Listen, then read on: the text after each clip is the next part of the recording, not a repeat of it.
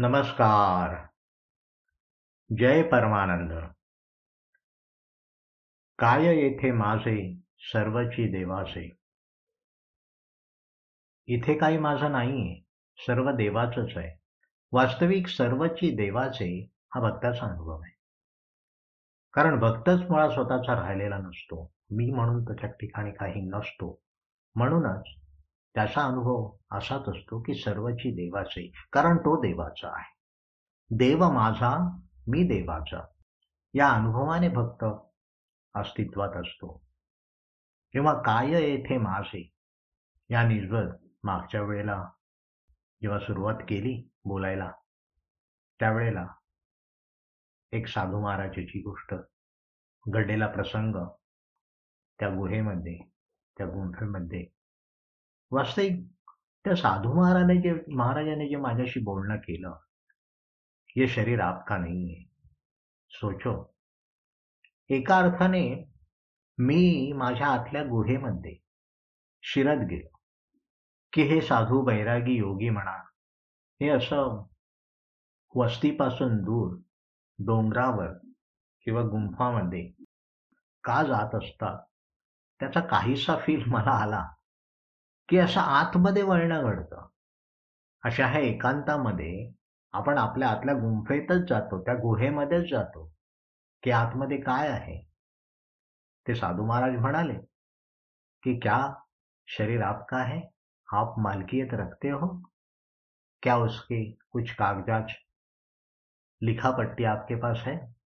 आणि ते खरंच होतं. ती वास्तवता होती. ह्याचा शोध घेता घेता मी आतमध्ये कुठेतरी शिरत गेलो माझ्यातच. आणि त्याने जे बोललेलं आहे त्या शब्दांचा त्या वचनांचा कुठेतरी मागोवा घ्यायला आपसुकच सुरुवात झाली. आणि अजूनही तर चालू आहे.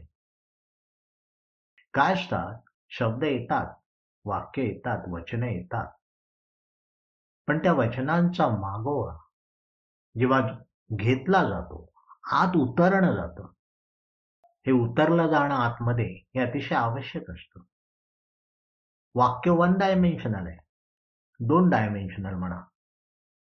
परंतु जेव्हा आत उतरणं घडतं तेव्हा ते मल्टी डायमेन्शनल विविध अंगाने एखादं वचन सद्गुरूंचं वचन म्हणा ग्रंथातील वचन म्हणा ही हळूहळू वेगवेगळ्या दिशांनी वेगवेगळ्या प्रकाराने लांबी रुंदी खोली व्यापकता ह्या सगळ्याने त्या वचनांच्या निष्पत आपल्या आत शिरणं घडतं. शोध वचनांचा नाही घ्यायचंय. शोध वचनांमुळे माझ्या मूळ अस्तित्वाचा शोध घेण्याचा असा एकदम असोशीने प्रयत्न केला जातो. आपसुकच घडतं हे. आणि साधकाच्या ठिकाणी अशी वृत्ती आवश्यकच आहे. सर्वची देवाचे हे सत्य आहे. भक्ताचा अनुभव आहे अभक्त देखील देवाचाच आहे आणि भक्त देखील देवाचाच आहे. तेव्हा सर्वाची देवाचे हा अहोभाव आहे. काय येथे माझे? ही उदासीनता नाहीये. हा अहोभाव आहे. हे आनंदाचे उद्गार आहे. काय येथे माझे? की आता जाणवलं वेळा की काय? मी माझं माझं म्हणत होतो. तसं काहीच नाहीये. आणि मी तरी माझा कुठे आहे? ते भगवंताचाच आहे प्रभूंचाच आहे देवाचाच आहे. त्यामुळे हे उद्गार आनंदाचे आहेत समृद्धीचे आहेत भरलेपणाचे आहेत सर्वची देवाचे. हे सुबत्तेचे वचन आहे भरलेपणाचे की सर्वची देवाचे. की असं हे रडगाणं नाहीये आपलं काय माझं काहीच नाही असं नाहीये.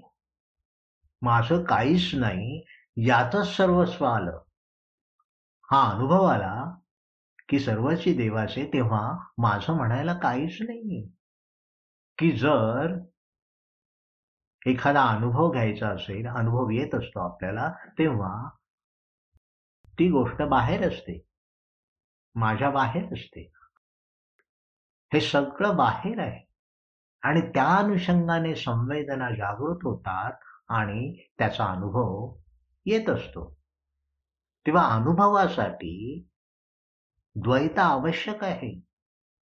एक पाहणारा एक अनुभवणारा आणि एक ज्याचा अनुभव घेणं घेतला जातो अशी वस्तू किंवा व्यक्ती किंवा प्रसंग. तेव्हा की ज्या अर्थी हा हात मी पाहू शकतो हे पाय पाहू शकतो त्या अर्थी पाहणारा वेगळाच आहे. हा जो मी जो आहे तो शरीराचा नाहीये. तो शरीर पाहतोय. पण तो शरीराचा नाही. हा मी कोण आहे? एखाद्याला विचारलं की बाबा मी कुठे आहे? दाखव. नाही दाखवत आहे.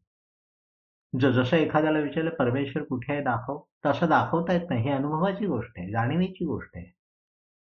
तसा मी हा देखील यथार्थ जाणीवेकडे नेणारा जेव्हा मी जागृत होत असतो तेव्हा अनुभव घेणारा आणि ज्याचा अनुभव आलाय की वस्तू व्यक्ती परिस्थिती याच्यामध्ये भिन्नता जाणवते वेगळेपणा जाणवते. आणि त्यामुळे निदान हात तरी मी नाहीये पाय मी नाही. हे शरीराच्या बाबतीत झालं. हा स्थूल जो देह आहे पाच साडेपाच फूट उंचीचा विशिष्ट आकाराचा रंगाचा असा जो देह आहे तो देह मी पाहतोय. आणि पाहणारा हा या देहातच आहे. परंतु त्याच्याकडे बोट दाखवता येत नाही कोण पाहतोय तो? आणि इथे या दिशेने हा यथार्थ मी काय आहे? या दिशेने मार्गक्रमण आपल्यात घडत जातं चिंतन मनन घडत जातं. दृग्द्रष्टा विवेक ज्याला म्हणतात असं हे जाणवतं. हे समजलं की हात म्हणजे मी नाही पाय म्हणजे मी नाही. मग मी म्हणजे कोण आहे? हा मुळात शोध मी म्हणजे कोण आहे? जसा परमेश्वर म्हणजे कोण आहे? आकाराला आहे का? रूपाला आहे का? साधू संत सत्पुरुषांच्या रूपाने तो आहे सद्गुरूंच्या रूपाने आहे. तेव्हा हा मी जाणायचं असेल तर आतमध्ये जेव्हा वळणं घडतं आतमध्ये जेव्हा उतरणं घडतं तेव्हा कुठेतरी असा सुरुवातीला संदेह निर्माण होतो खरंच मी म्हणजे शरीर नाहीये की काय? आणि खरंच जाणवतं की मी म्हणजे शरीर म्हणतोय असत्य आहे. की स्थूल शरीर म्हणजे मी नाही म्हणजे सूक्ष्म शरीर म्हणजे मी आहे का? आता सूक्ष्म शरीर म्हणजे काय? जे सप्तल असतं अतिशय सूक्ष्म असतं. माझी मन माझं बुद्धी माझे विचार माझ्या कल्पना माझी समज माझी स्मृती हे सगळं माझं ज्याला मी म्हणतोय. सूक्ष्म आहे दाखवता येत नाही पण अनुभवास येत आहे. मी जो काही विचार करतोय त्या विचाराकडे पाहणारा कोणीतरी मी आहे. विचार हा माझ्यापेक्षा वेगळा आहे. पाहणारा जो आहे त्याच्यापेक्षा वेगळा आहे. माझ्या मनामध्ये काही कल्पना येत आहेत. आशा आकांक्षा येत आहेत. काही इच्छा जागृत होत आहेत. त्या पाहणारा कोणीतरी आहे मी. मान्य आहे तो कोणी जो आहे. या आशा आकांक्षा इच्छा किंवा राग म्हणा लोभ म्हणा हे मला जाणवत आहे. I am aware of it मी त्याबद्दल जागृत आहे पण हा जागृत असणारा कोण आहे? ज्या अर्थी हे मला वेगळेपणाने जाणवत आहे की माझ्या ठिकाणी असा असा विचार आला हे झाडाला फूल आलंय ते हळूच जाऊन आपण तोडून घ्यावं आला विचार. मी पाहतोय माझ्या विचाराकडे. कृती घडली नसेल परंतु विचार जो आलेला आहे तो कोणीतरी पाहतोय. हा तो मी आहे तो पाहतोय. स्वप्न पडलं. स्वप्नामध्ये मी काय काय केलं? बासुंदी अनारसे खूप काही खाल्लं. कुठेतरी फिरायला गेलो स्वप्नामध्ये. हे स्वप्न देखील मी त्याच्याबद्दल मी अवेअर आहे. जागृती आल्यानंतर ते स्वप्न मी सांगू शकतोय. तेव्हा ह्या सगळ्या मनाच्या गोष्टी ज्या आहेत त्या वेगळेपणाने पाहता येत आहेत असा वेगळेपणाने पाहणारा कोणीतरी आहे. आणि तो सांगतोय असं असं स्वप्न पडलं तेच काय?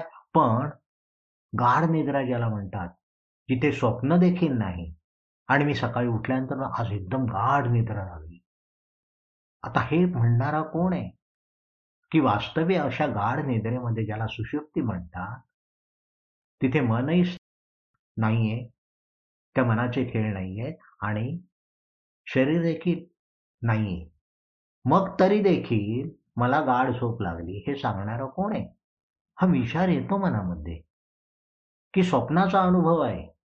राग लोभ प्रेम ईर्षा या सगळ्यांचा अनुभव आहे. आणि हा अनुभव घेणारा तो पाहतोय. हे आवडतं ते नावडतं. आवडतं मिळालं तर खुशी आहे. नावडतं मिळालं तर नाखुशी आहे. हे सगळं जाणते. पण ह्या गोष्टी मी वेगळेपणाने पाहू शकतोय.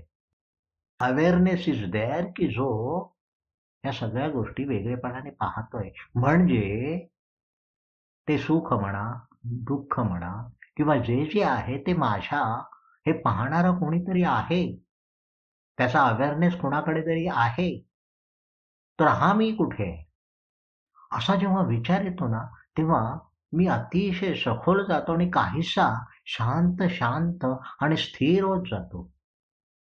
आणि हे सगळे भाव आणि विभाव प्रगट होत असतात. त्याच्याकडे काहीस वेगळेपणाने असं पाहणं घडतं. हा हे जेव्हा चिंतन आतमध्ये सुरू होतं तेव्हा हे घडतं. त्यामुळे ते वेगळं आहे. तेव्हा मन माझं नाहीये आणि मी मनाचा नाहीये. बुद्धी माझी नाही आणि मी बुद्धीचा नाही. कल्पना माझी नाही. ह्या मीच नाहीये हे काही. हे जो वेगळेपणाने पाहणारा जो द्रष्टा आहे तो नाहीये ते. तो वेगळेपणाने पाहतोय ह्या गोष्टी. आलेला राग झालेलं सुख झालेलं दुःख आलेले विचार. आलेल्या कल्पना. किंबहुना की गाढ निद्रा देखील तो पाहतोय. म्हणजे तो झोपलेला नाहीये. म्हणूनच तो दुसऱ्या दिवशी उठल्यानंतर सांगतो ना गाढ झोप लागलीये. हे काय आहे? प्रत्यक्ष असा संवेदनांचा अनुभव नाहीये गाढ निद्रेमध्ये.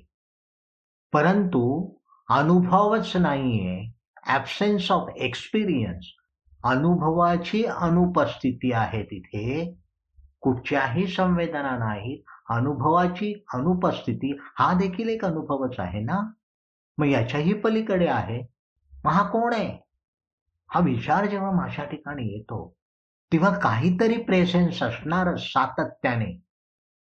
की त्याच्याकडे कदाचित निर्देश झाला. हे प्रेझेन्स म्हणजे काय? हे वर्तमान काय अस्तित्व जो सदा सदा आहे? हे काय आहे? असा जेव्हा सातत्याने आतमध्ये विचार घडत जातो तेव्हा कुठेतरी थोडस असं जाणवायला लागतं इदम न ममई हे माझं नाही हे माझं नाही हे माझं नाही. मनाला दाबून नाहीच होत. हे जेव्हा जसं जाणलं जातं तस तसं आपसुकच गोष्टी सुटत जातात. मनाची ये गुंती गुंफी येला शेला. बाप रखुमा देवी देवू वरे अर्पिला. मनाचा हा गुंताच आहे. आणि हा गुंता जाणणारा आहे. हा गुं गुंफणारा कोण आहे? वेगळेपणाने मनाला पाहणारा कोण आहे? बुद्धीला पाहणारा कोण आहे? येणाऱ्या भावना विचार तर्क या सगळ्या गोष्टी राग लोक याला देखील वेगळेपणाने पाहणं जेव्हा घडत असतं तेव्हा सहजपणे त्यापासून मी म्हणून जो अस्तित्वात आहे मूळ तो वेगळा आहे हे जाणवायला लागतं. आणि शेवटी शुद्ध बुद्ध असं मी म्हणून जे अस्तित्व आहे की जो देहाचा नाही जो जातीचा नाही जो धर्माचा नाही जन्माचा नाही जो मृत्यूचा नाही जो अमुक एका देशाचा नाही कोणत्याही आविर्भावाचा नाही.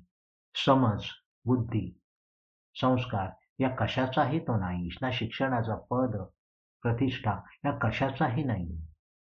असा कोणीतरी असं काहीतरी अस्तित्व निश्चितपणे आहे की ज्याला मी द्रष्टा म्हणू शकेन.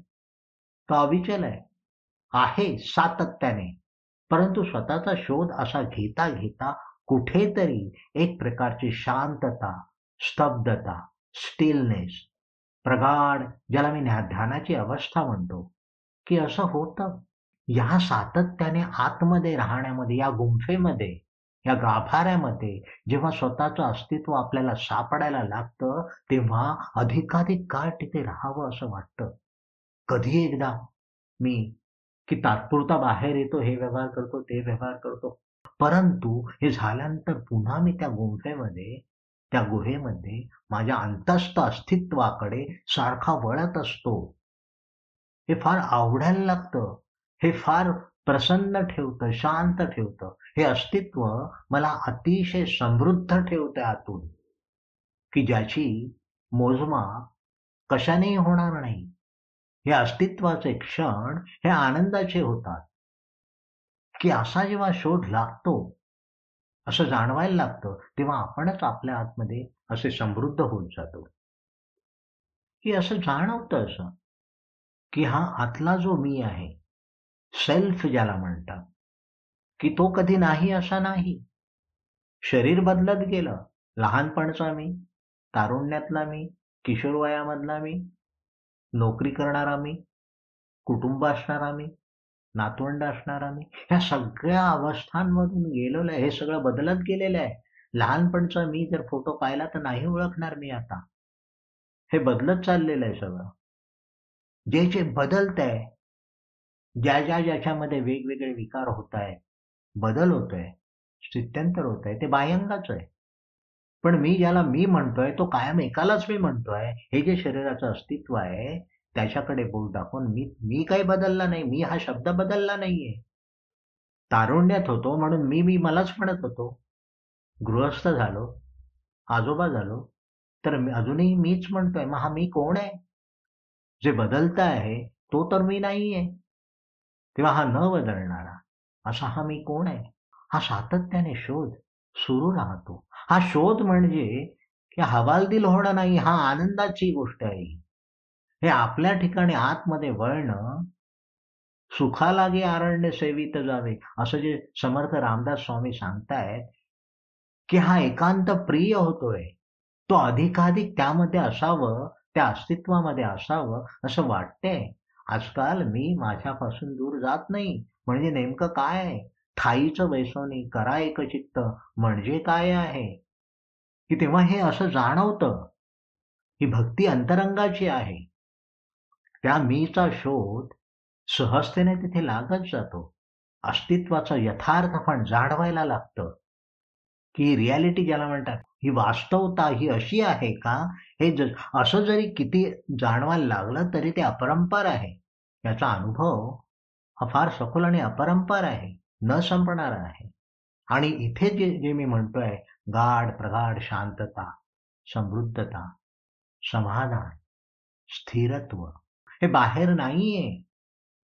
स्वामी विवेकानंद जेव्हा रामकृष्ण परमहंसांना भेटायला गेले आणि ते तर त्यांच्या ध्यानावस्थेत होते त्यावेळेला त्यांनी विचारलं प्रभूजी तुम्ही ध्यानावस्थामध्ये कुणाला पाहत होता? काय पाहत होता? परमात्मा पाहत होता का? त्याचा अनुभव त्या अनुभवात होता का? किंवा परमहंस सहजतेने म्हणाले, बेटा, परमात्मा इतना भी पराया नाही जिसे बाहेर देखा जाए. तो आतमध्येच आहे. मग त्याला कसं भेटावं? त्याच्याशी रथ कसं व्हावं? ही जी अनुभवाची गोष्ट आहे, हे आतमध्ये इदम न मम इदम न मम हे केव्हा येतं? हे माझं नाही, हे माझं नाही इदम न मम सगळ्यांचं अस्तित्व मान्य केलं जातं. त्या त्यानुसार तिथे तिथे व्यवहार केले जातात. पण कुठेही त्या व्यवहाराचे किंवा व्यवहाराच्या परिणामाचे होऊन राहणं घडत नाही. ह्यालाच तर प्रॅक्टिकल अध्यात्म म्हणतात. मग ती व्यक्ती असू दे वस्तू असू दे प्रसंग असू दे सुख असू दे दुःख असू दे काही असू दे. त्या त्या वेळेला त्या त्या वेळेला तसं तसं प्रगट होणं घडतं आणि पुन्हा मूळ स्वरूपात मूळ अस्तित्वाकडे स्थिर राहतो आपण. हीच तर खरी अध्यात्माची प्रॅक्टिकल ज्याला म्हणतात. वास्तविक अध्यात्म हे प्रॅक्टिकलच आहे. वस्तुनिष्ठच आहे. हे जेव्हा जाणवतं तेव्हा अधिकाधिक समृद्ध होत जातं की कशापाठून पळायचं नाही आणि कशाच्या मागे लागायचं नाही. मागे लागणं नाही पळणं नाही स्थिरत्व अनुभवणं. असं हळूहळू अनुभवास येत जातं. अनुभव म्हणून काहीतरी आहे आणि घेणारा म्हणून काहीतरी आहे हे देखील वेडगळपणाचं वाटतं सांगणं. अस्तित्वच ते आहे. तर ह्या दृष्टीने जेव्हा असा की जो अनुभव मी अनुभव यासाठी म्हणतो की या अवस्थेमध्ये जाण्यासाठी मन सारखं समग्र अस्तित्व इथे राहण्यामध्ये धन्यता मानतं. हे समग्र अस्तित्व मन म्हणा बुद्धी म्हणा विचार म्हणा सगळं काही एकवट एकदेशीय होणं ज्याला म्हणतात की असं हे ह्या गुंफेमध्ये जाणं. काय आहे इथे माझे सर्व ही देवाचे. तेव्हा तिथे हे यथार्थाने जाणवायला लागतं. की तिथे मी म्हणून राहतच नाही कुठे? मी म्हणून नाही राहत. आणि जर मी म्हणून राहिला तर भोगता झाला. की कॉलेजमध्ये असताना मला फार एक प्रश्न पडायचा. कर्मणी एव अधिकार असते मा फलेशु कदाचन. कर्म करणं हा तुझा अधिकार आहे तुझा. फळाची अपेक्षा करू नको. आता कसं शक्य आहे हो? अभ्यास करायचा आणि फळाची अपेक्षा नाही करायची? अभ्यासाचं कर्म करायचं फळाची अपेक्षा नाही पडत होता नाही समजत होता. अनेक वेळा मी व्याकुळ झालेलो आहे असं का? भगवंत असे का म्हणतायत? कर्मण्येवाधिकार असते मा फलेशी कदाचित असा कोण माईचा लाल आहे की जो फळाची अपेक्षा करत नाही? आणि इथे जाणवायला लागलं मला की जिथे करताच उरला नाही मी म्हणून कोणी करता उरला नाही तेव्हा फळाच्या अपेक्षेचा प्रश्नच येत नाहीये. समर्पणाची परिसीमा आहे ही. सर्वची देवाची हे यथार्थता आहे. ही जेव्हा अनुभवास येते तेव्हा फळ आहे कुठे? करताच नाही मग फळ असेल कुठे? हे फार सुंदर आहे मी करता म्हटल्यानंतर फळ आलं. मीच जर उरलो नाही तर फळ आलं कुठे? आता हे कळलं असं मी म्हणत नाहीये. प्रत्यक्ष जीवन जगत असताना आता जाणवत आहे की करता म्हणून नाहीच आहे. तू करता नाही भोगता नाही. हे असं जाणवायला लागलं. हे निरंकार्यत्व आहे ना हे अनुभवाचं आहे बरं का? हे प्रत्यक्ष अनुभूतीचं विश्व आहे निरंकारित्व. किंवा असं हे घडत असतं आतमध्ये या गुहेमध्ये या गाभाऱ्यामध्ये हा भगवंत असा अधिकाधिक बिलगत असतो. की आपणच आपल्याला एवढे काही आवडायला लागतो की सातत्याने जसं एखाद्या साखरेच्या पाकामध्ये साखर ठेवावी तसं होतं हे. आंतरिक त्या जाणीवेच्या अशा ह्या पाकामध्ये आपणच मुरत असतो. काय येथे माझे सर्वची देवाचे काया मनवाचे? तोच प्रगट होईल तोच प्रगट होतोय.